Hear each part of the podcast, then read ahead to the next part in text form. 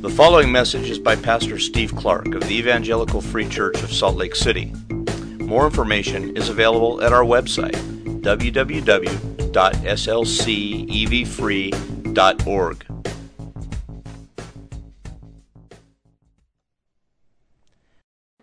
And we pray, Father, that you would show yourself, be found.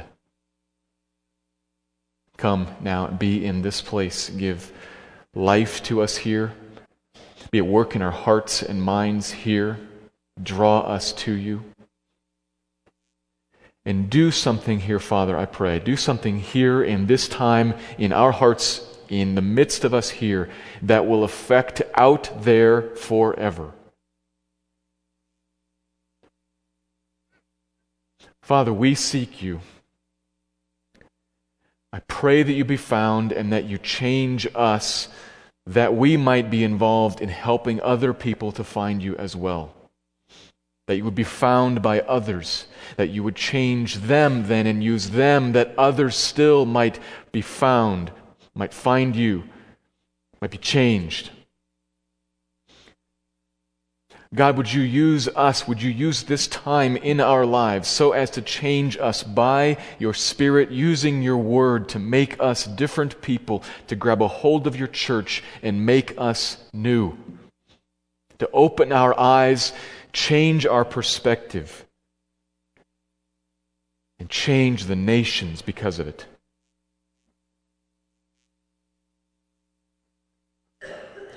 But I'm aware, even as I pray that, that it is a, a prayer far, far beyond what seems possible. That the nations would be changed by the next 45 minutes. What I simply ask you to do is exceedingly abundantly far more than I can ask or imagine. And I pray it in Christ's name. Amen. God began, began to make for himself a people by calling out a man named Abram. While Abram still lived in the land of Ur of the Chaldeans, God spoke to him and called him to leave his land and leave his family because he intended to give him a new land and make from him a new people. So he called him out and he made a covenant with him. And God said to him, this is in Genesis chapter 12, I will make of you a great nation and I will bless you and make your name great so that you will be a blessing to others. I will bless you and those who bless you, and I will dishonor those who curse you, and I will make in you all of the families of the earth to be blessed. Do you hear that? I will bless you so that you will be a blessing. In you, all of the nations of the earth will be blessed. The covenant with Abram.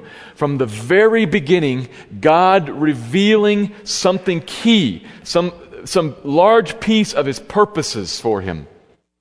To form from him a people, and then through him to bless those out there. In the very beginning, that's what God's up to. It's still what God is up to. Blessing his people so that they will be a blessing. So we're going to consider today in Acts, in Acts, in Psalm 67. Though it's pretty close to the theme of Acts, is it not? The Bible holds together. We're in Psalm 67 though this morning. We're coming near the end of our series in the Psalms. We've been here for about a month and a half, looking at selected Psalms from between numbers 42 and 72, the second book of the Psalter. And, and commonly, I've been touching on this theme of affliction and suffering. Seen that in a lot of places in the Psalms. And that's one of the reasons that God has given us the Psalms to help His people when they're facing the troubles in life, to help His people to find an anchor for their souls, to find something to stand on, a, a rock of security, to connect them back to Him, to change them, to fortify them. We've seen repeatedly that He encourages His people to speak the truth to themselves. We've seen that a lot through the Psalms. And that's one of the main reasons that He's given us these inspired poems and, and songs. But there are other purposes that He's given us the Psalms to help inform our prayer life, for instance. To, in, in a poetic way that kind of grabs at our hearts, to emotionally move us and change our perspective, to help us to express praise. Some of those purposes are what are emphasized today in our passage, Psalm 67. Psalm 67 itself does not really directly touch on the theme of affliction and suffering. 66 and 68 both of them, right around it, have these enemies that we've seen before that are afflicting the righteous man. The enemies show up again in those Psalms, and, and he deals with them there. But here in 67, there's a bit of a different theme here. Rather than looking at how God will deal with the enemies and rescue from the enemies and bring justice on the enemies, in Psalm 67, it's about how he's going to use the people of God to bless those who are the enemies and to draw them into happy, glad hearted worship of Him. So we get a different theme here in Psalm 67. Let me read the passage, then pass back through it to make some uh, key observations about the structure, and then we'll look at some overarching themes. I'm going to read Psalm 67. May God be gracious to us and bless us and make his face to shine upon us Selah. That your way may be known on earth, your saving power among all nations. Let the peoples praise you, O God. Let all the peoples praise you. Let the nations be glad and sing for joy. For you judge the peoples with equity and guide the nations upon earth. Selah. Let the peoples praise you, O God. Let all the peoples praise you. The earth has yielded its increase. God, our God, shall bless us. God shall bless us. Let all the ends of the earth fear him. This passage is a prayer that is future oriented. Notice that many of the verses have these repeated words of may or let, which is the language of petition. It's obviously talking about something that, from the perspective of the writer here in the Old Testament, is yet to come, but he's, he's hoping for it, praying for it, kind of reaching into the future, asking God to bring it about. Let this be the case, Lord. Make this happen. Bring about this sort of a world. It begins in verse 1 with a very familiar plea. This is the echo of the, of the blessing from Numbers chapter 6. God had told the priests in the line of Aaron to bless his people, to pronounce a blessing on them, which this passage echoes, verse 1. And a blessing essentially is a combination of, of an assurance to people and a prayer to God. It's an assurance, God, as God has said to bless you in this way, God has said that He is going to work like this, and it's also a prayer God, work like this. It's a combination of those two things.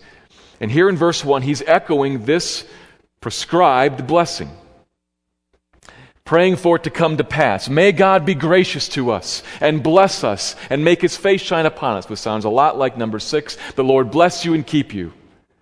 The Lord make his face to shine upon you and be gracious to you. The Lord lift up his countenance upon you and give you peace. And God said in number six, in that way, when you put my, your, that blessing on them, in that way I put my name on my people.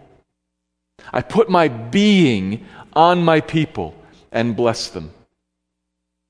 The psalmist wants that. That's what he's praying for. May that come to pass, God. Selah.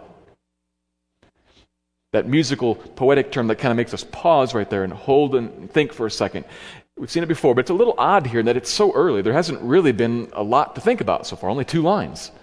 But there has been a lot to think about the blessing of God. It's additionally odd, though, because it's actually mid sentence. He cuts us off and makes us stop and think mid sentence so as to kind of heighten something here. God, bring it to pass that your blessing would be on your people, that you'd be gracious to them and shine your face on them.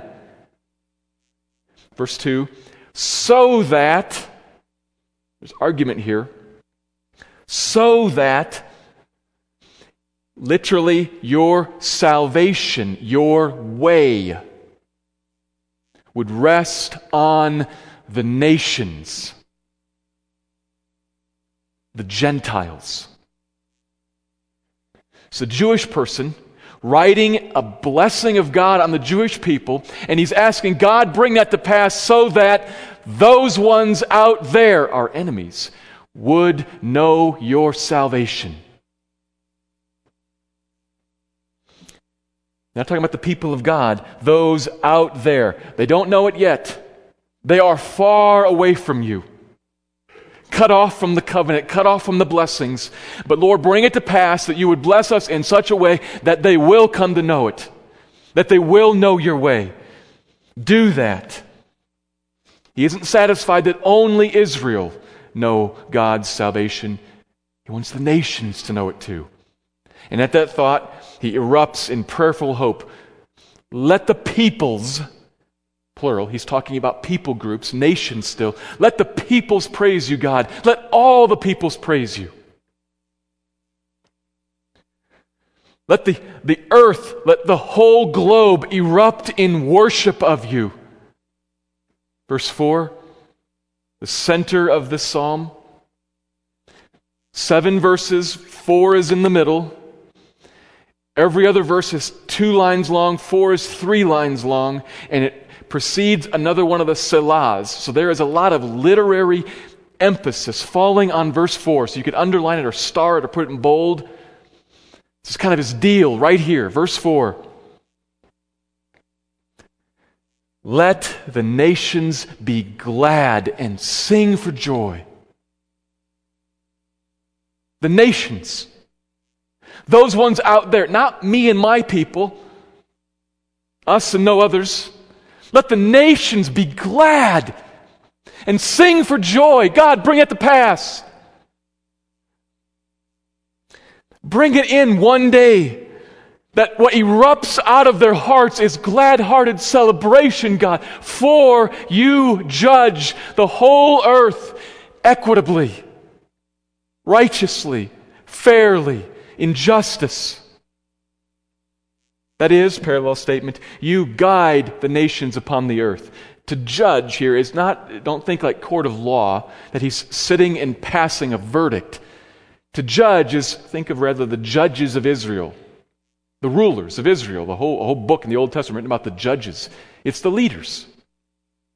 God, you are the ruler, you are the leader of all of the earth in equitable nature fairly, righteously, justly. Let the nations be glad and sing for joy seeing that, experiencing it. Let the peoples praise you. Verse 5, a, word for word repeat of verse 3. He really means it. Seven verses, two of them are identical. He really means it. Let the peoples praise you, O God. Let all of the peoples praise you. May every tongue and tribe and nation worship you, O God, and be glad in you.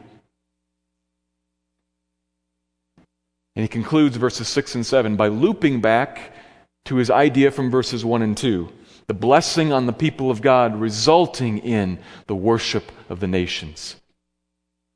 He even echoes that blessing from Numbers again by three times repeating God, God, God. God, our God, shall bless us. God shall bless us. Result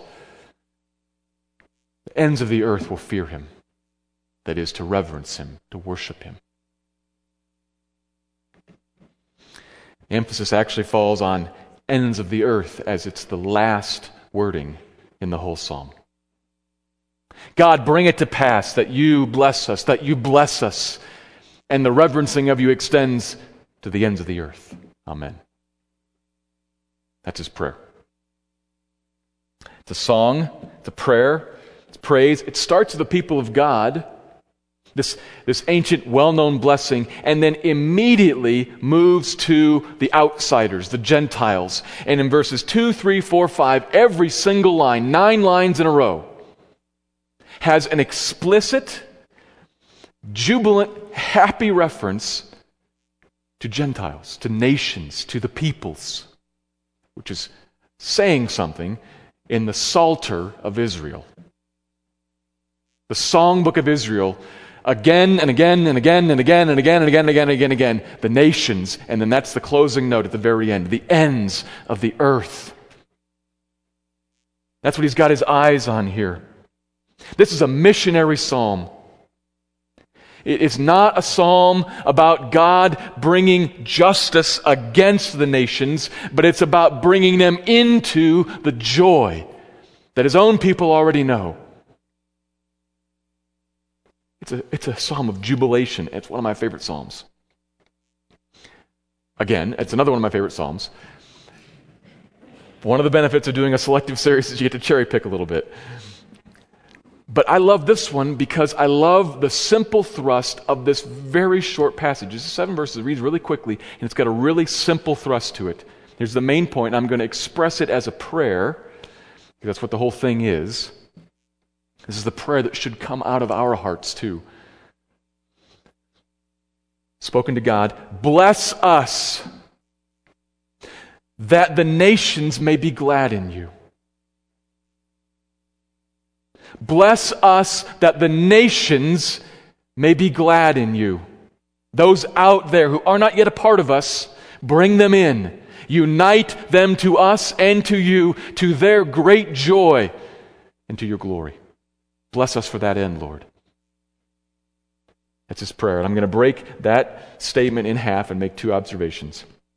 Start with the first half about God and us, the church. Here's the first point. God graces believers so that the nations can be drawn to the gospel.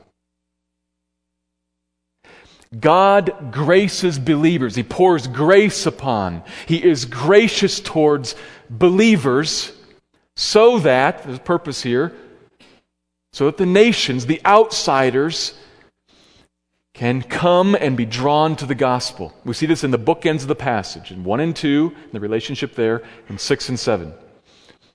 6 and 7, we see that God is blessing, blessing, and the result is that the ends of the earth fear him. That's tied together there at the end, and it's even more explicit in 1 and 2. May God be gracious to us that your ways may be known on the earth. There's the point. God graces believers so that the nations can be drawn to the gospel. And I'm particularly using the word graces rather than blesses. Though I could use blesses. Blesses would be fine. It appears in verses 1, 6, and 7. It'd be totally fine to use that word. But I'm using grace. It also appears in verse 1 because I want it to, to kind of turn us a little bit and help us think a little more accurately about what it means when God blesses. And what it looks like in our lives. Because too often we associate the blessing of God on our lives only with certain types of good things or good events as defined from our perspective of what good is. In fact, the blessing of God on our lives is God doing something that is good for us, in us. If he gives something good to you, that's a blessing, even if on the front end it doesn't look so good. Think about this. I know a, number of you guys are involved in debate in school. Very often you might think, or we might think, that what a blessing would be in, in debate is that I would do all my studying of my, of my various issues and I would remember all the details and I would express them clearly. I would be victorious and I would advance. That would be a blessing. And standing up in front of everybody and going blank and forgetting it all and being drummed out would be not a blessing. Maybe. Or for adults out there, I imagine some of us are applying for jobs, hoping that He would bless us by giving us this particular job. A blessing would be if He gave me that job. Not getting it would not be a blessing. Maybe. On the other hand, it might be the greatest blessing you ever had to not get that job. You don't know. What, what a blessing is, is what is good. God graces us, He blesses us, He shines His face upon us. If you're His child, if you're a Christian, He never curses you. He never turns against you. He never leaves nor forsakes you. All that he does towards you is the fulfillment of this blessing. Prescribed by God back in the Old Testament, but prayed for by the psalmist here because he realizes that that blessing has not yet fully come to pass. I mean, we've been pronouncing it for centuries, but God pours cursing on this people sometimes. God, in fact, turns his face away from and rejects this people sometimes. God, would you bring in the time in the future? At one point, would you bring it in Bring in that place where all you do towards this people is grace them and bless them and shine your face on them in approval. Bring that to pass. He has now on you in Christ. That time has come. In the words of Romans 5 2, through Christ we have obtained access by faith, not by works Faith has put us in a place where we stand in grace. Always. No matter what, you stand in grace. And the passage continues, and so we rejoice, even in sufferings, because God's love has been poured into our hearts through the Holy Spirit.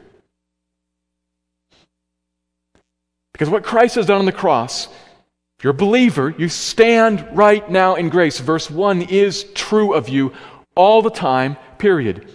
He is gracious to you, blessing you in everything, shining his face upon you in approval.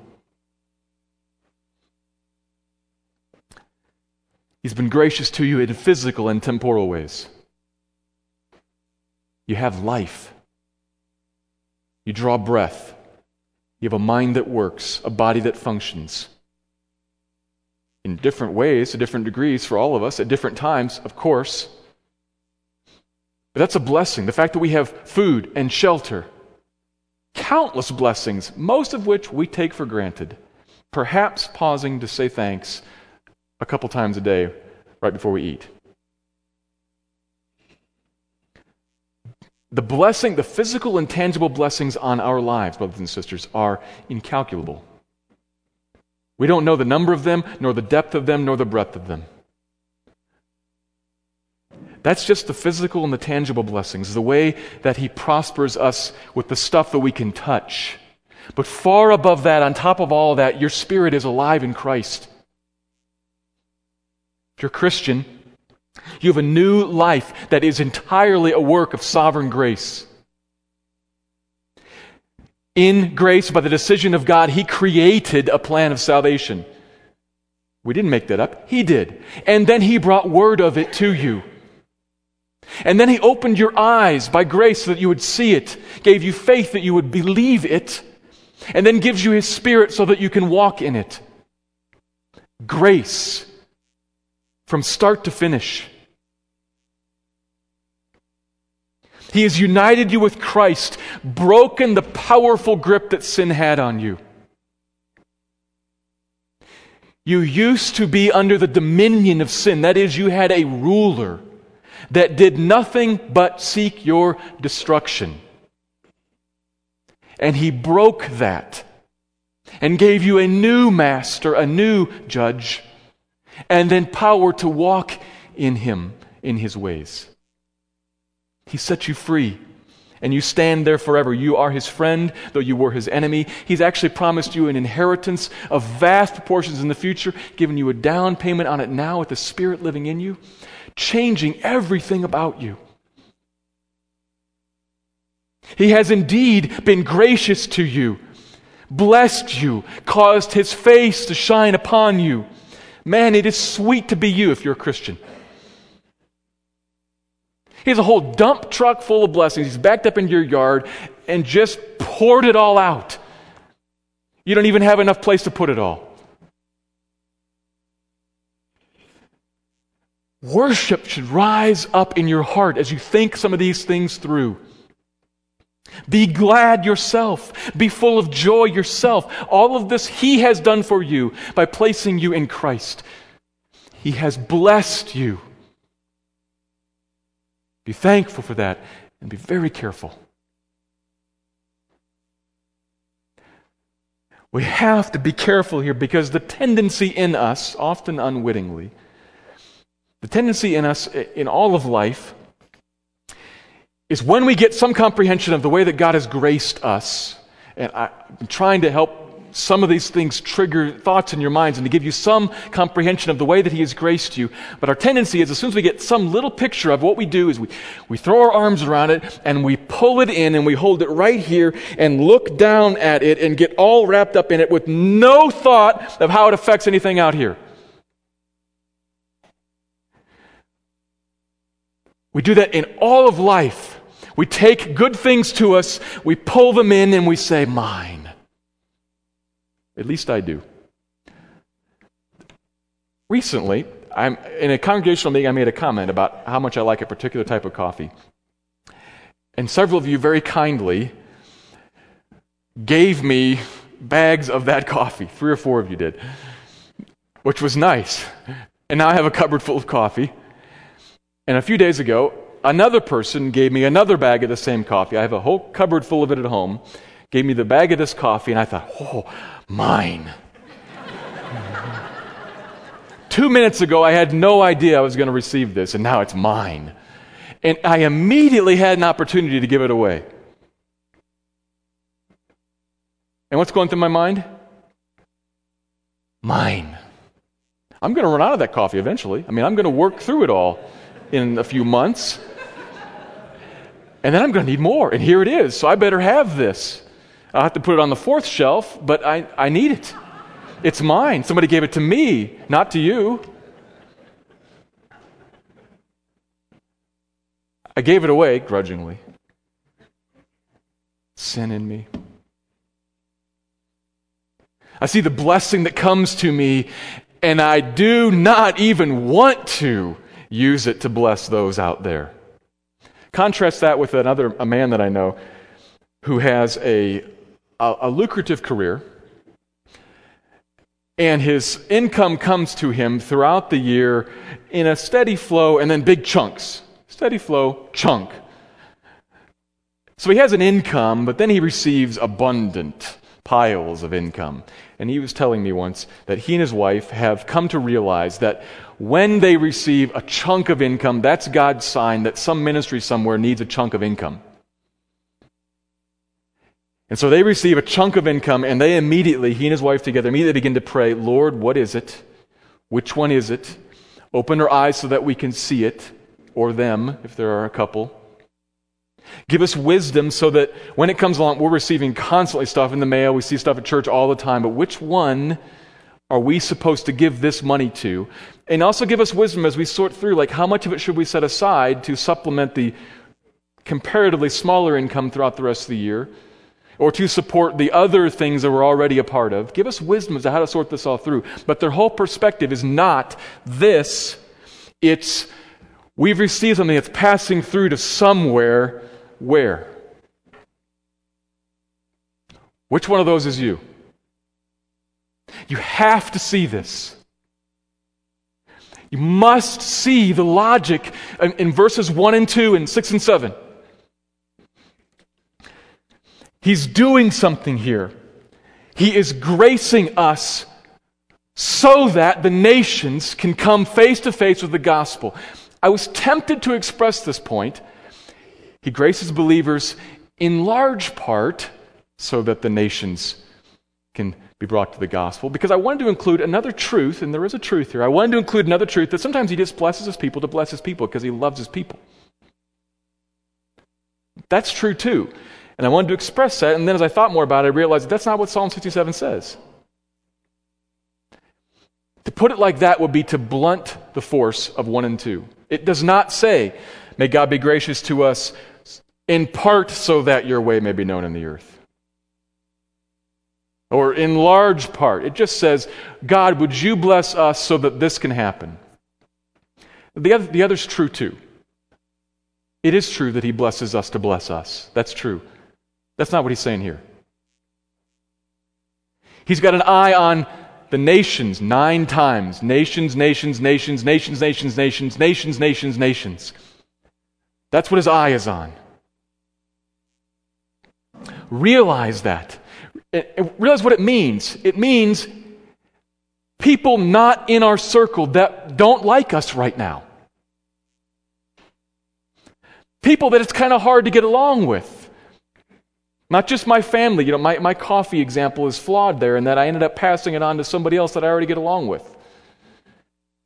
Not somebody who hates me. Remember, Jew Gentile relations here are not amicable. The nations are people out there.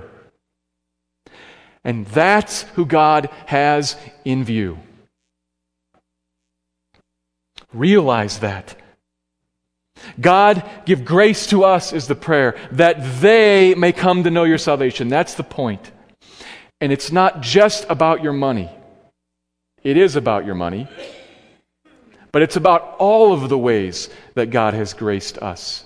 It's everything that, because He is constantly, 100% of the time, looking on you in favor, He is gracing and blessing you in a thousand ways. And all of what that makes you has a purpose. Them. Have you ever thought about, maybe some of you have, but have you ever thought about your children, if you're an adult with, with kids, your children a blessing to you for them. We can think about our money. That one's a little harder, I think. What would it mean if you thought like that? Like, my children have been given to me for them. Well, it means that I should be somehow preparing these ones for this. Now, there's a lot of application to that. You know, how do you do that over the course of 20 years? Well, there's a lot of things you could do, but you won't do any of them if you don't have the mindset. That's one of the graces that God has given you if you're a parent.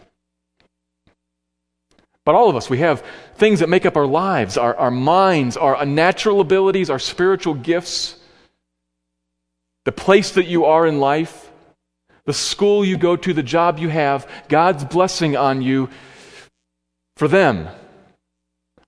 For you and for your family too, yes. But the point here this morning is for them.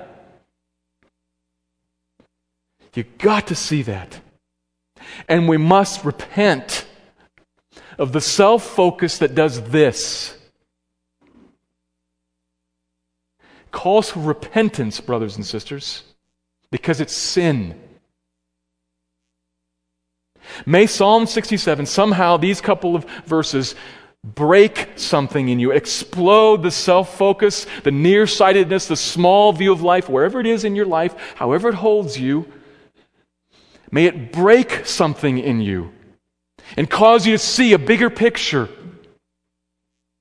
May God be gracious to you and bless you and cause his face to shine upon you in that way this morning. He graces believers that the nations may be drawn to the gospel, not just those who are already close to us, but those who are far away. It would be too small of a thing for the Messiah to be sent only to call in the remnant of Israel. God says in, Isaiah 49, I will make you a light for the nations, that my salvation may reach to the ends of the earth. That's in Isaiah, that is in Acts, and that's right here too in, in verse 2. See this. It calls for a perspective change and a pattern of life living that says what I have is not just for me, it's for them, even those who don't like me right now, that they may be brought to the gospel. That's the first observation. But it begs the question why should they be drawn to the gospel? Why does God want to draw them to the gospel? In some ways, I, I think that would be entirely obvious. But it's helpful to look at how the psalmist expresses it. So that's the second observation. Let's focus on the gospel and its spread because, here's the second observation the gospel brings about the exaltation of God and the gladness of the nations. That's how those things come about. The gospel brings about the exaltation of God with an A this time, exaltation with a U last week. Exaltation with an A is lifting up. It brings about the exaltation of God and the gladness of the nations. God's top two goals, which are actually one and the same. Two things God's exaltation, gladness of the nations, they're identical. Same thing. Look at how he brings this about, starting in verses 3 and 5. The nations in verse 2 learn of salvation, they learn of the, of the way, and what happens? They come to believe, and they erupt in praise, praise, praise, praise.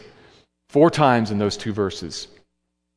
The worship of God coming out of the nations, out of people who didn't know him before, the erupting in praise, which is exactly what he's after his own exaltation, the worship of himself, which isn't vain, it isn't sinfully egotistical. When, when we do it, it is. If I, I mean, it's almost ludicrous to think, if I were to say, what I'm about is my own exaltation and your worship of me, you have to smile. It sounds so stupid. Maybe that's a bad word, sorry. It, it, it sounds so crazy that I would actually say that. Well, God says it everywhere. Why is it a problem for me? It's a problem for me to say it because I am not more important than you. I am not elevated above you. So to desire that I be elevated above you and that you worship me is sin. It's wrong. For God, it's just honesty. He is better than you and me and all of us. He is above us. What he's just saying is realize the truth. In fact, he has to say that and still be honest. I mean, if, he's not going to be a liar, he has to say, Worship me. Don't worship anything else. It's just right.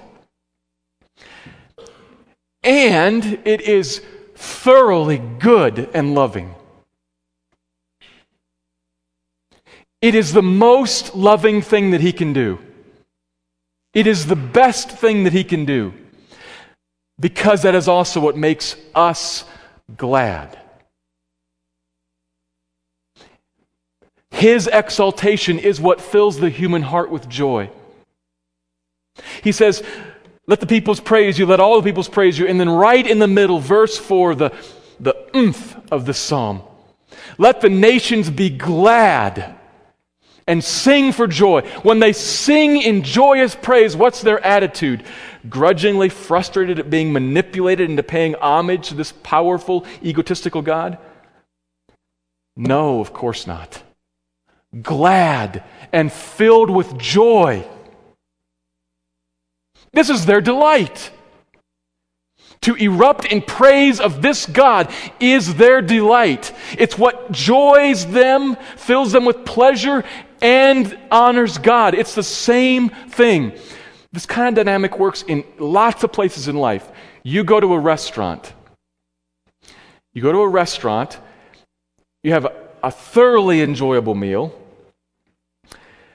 You, you have a, a nice time, it's a great atmosphere, you, you just love it. What do you do? You walk out and you sing the praises of that restaurant to everybody you run into. You go and, and you talk to your friends and your family and you tell about how great it is, and the result is that the restaurant is exalted in their eyes, lifted up in their eyes. As you experienced the goodness of it.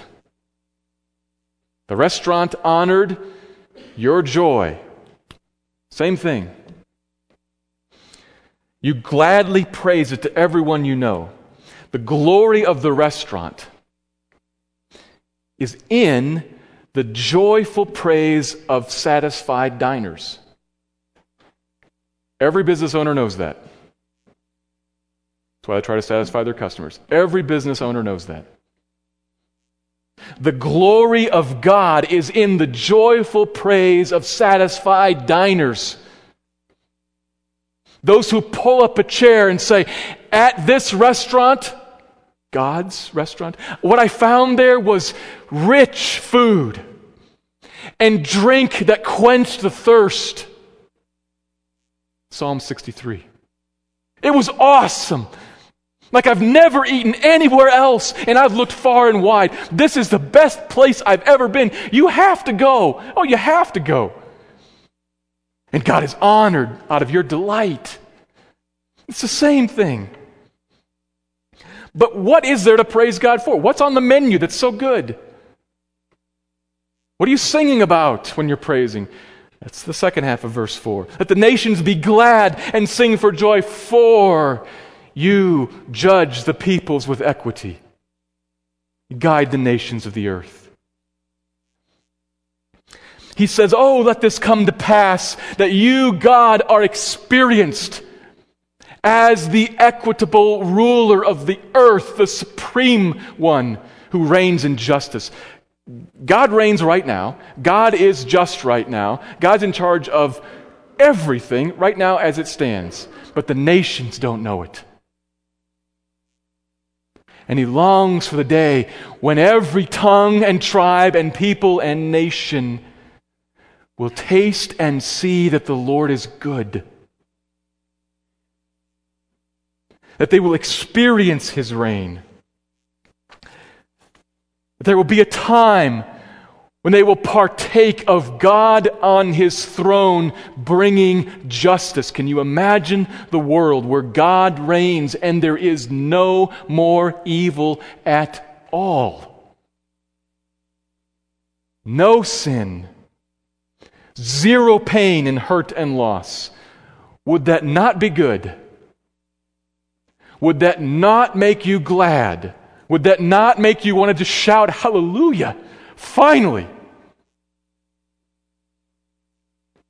He wants that day to come, and in its fullness, it's still in the future. But in Christ, right now, you can experience a little bit of the reign of God in your heart. The kingdom is now within.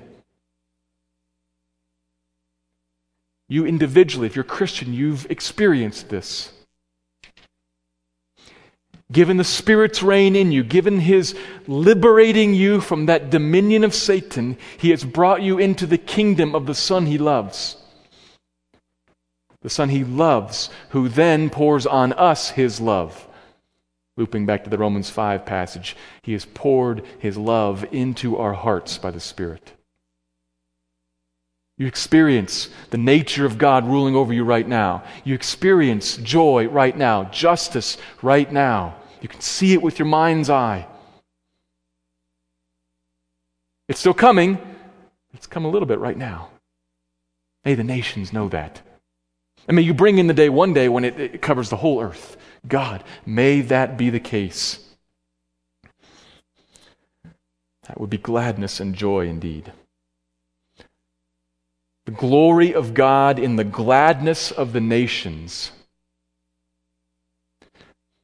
comes about, those two things, the glory of God and the gladness of the nations, comes about when the nations hear the gospel, believe it, and come under his dominion, which is good, right, holy, pure, soul satisfying.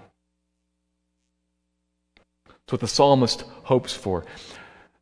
Obviously, there's also an implied call here to all of those out there, maybe some right here. Do you want to be glad? Do you want to be glad? Do you want to have living in you some engine that constantly produces peace, even though turmoil, rejoicing, even though suffering, glad heartedness, though sorrow? Do you, want, do you want to be glad? Here's where it's found under the reign of a good God that comes by the way of salvation that is in Christ. And that's the only way that it comes. There is one way to know the reign of the good God by trusting Christ. Come. That's, that's the implied call here to you. But obviously, the, the, the audience for this is the people who are already on the inside. What is it poking at us for about? Well, it's calling us to, to live in a way where we see that what we've been given is for something beyond us. It's also calling us to, to pray in a certain way. God, here's my resources for this. Bring it to pass. Let your kingdom come on earth as it is in heaven. He taught us to pray like that. Psalm 67 implies pray like that.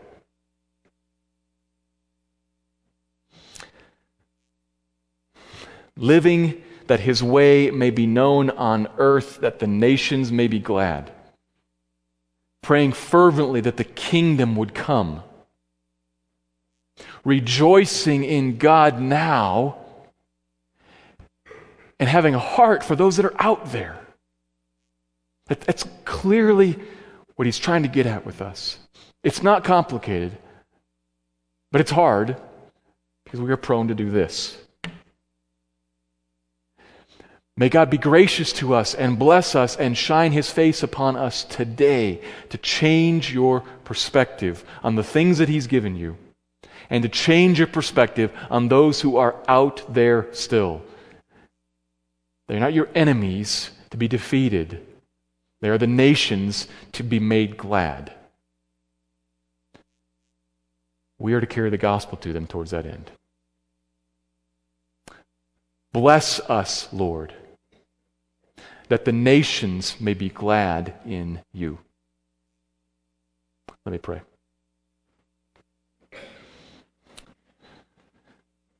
Father, that's my prayer that you would bless us that you would grace us some today from this passage, from this time, that there would be a significant change that happens in our hearts, in my heart, in the lives of my brothers and sisters here, that we would begin to see those out there as people that you want to make glad, as people that you want praise from. Work that change in us, I ask you, Father, by your Spirit, to the glory of your Son. Amen.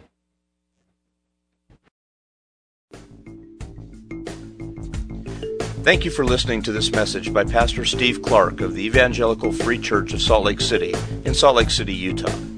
Feel free to make copies of this message to give to others, but please do not charge for these copies or alter the content in any way without permission. We invite you to visit our website at www.slcevfree.org or call us directly at area code 801 943 0091. Our mailing address is Evangelical Free Church of Salt Lake City, 6515 South Lion Lane, Salt Lake City, Utah 84121.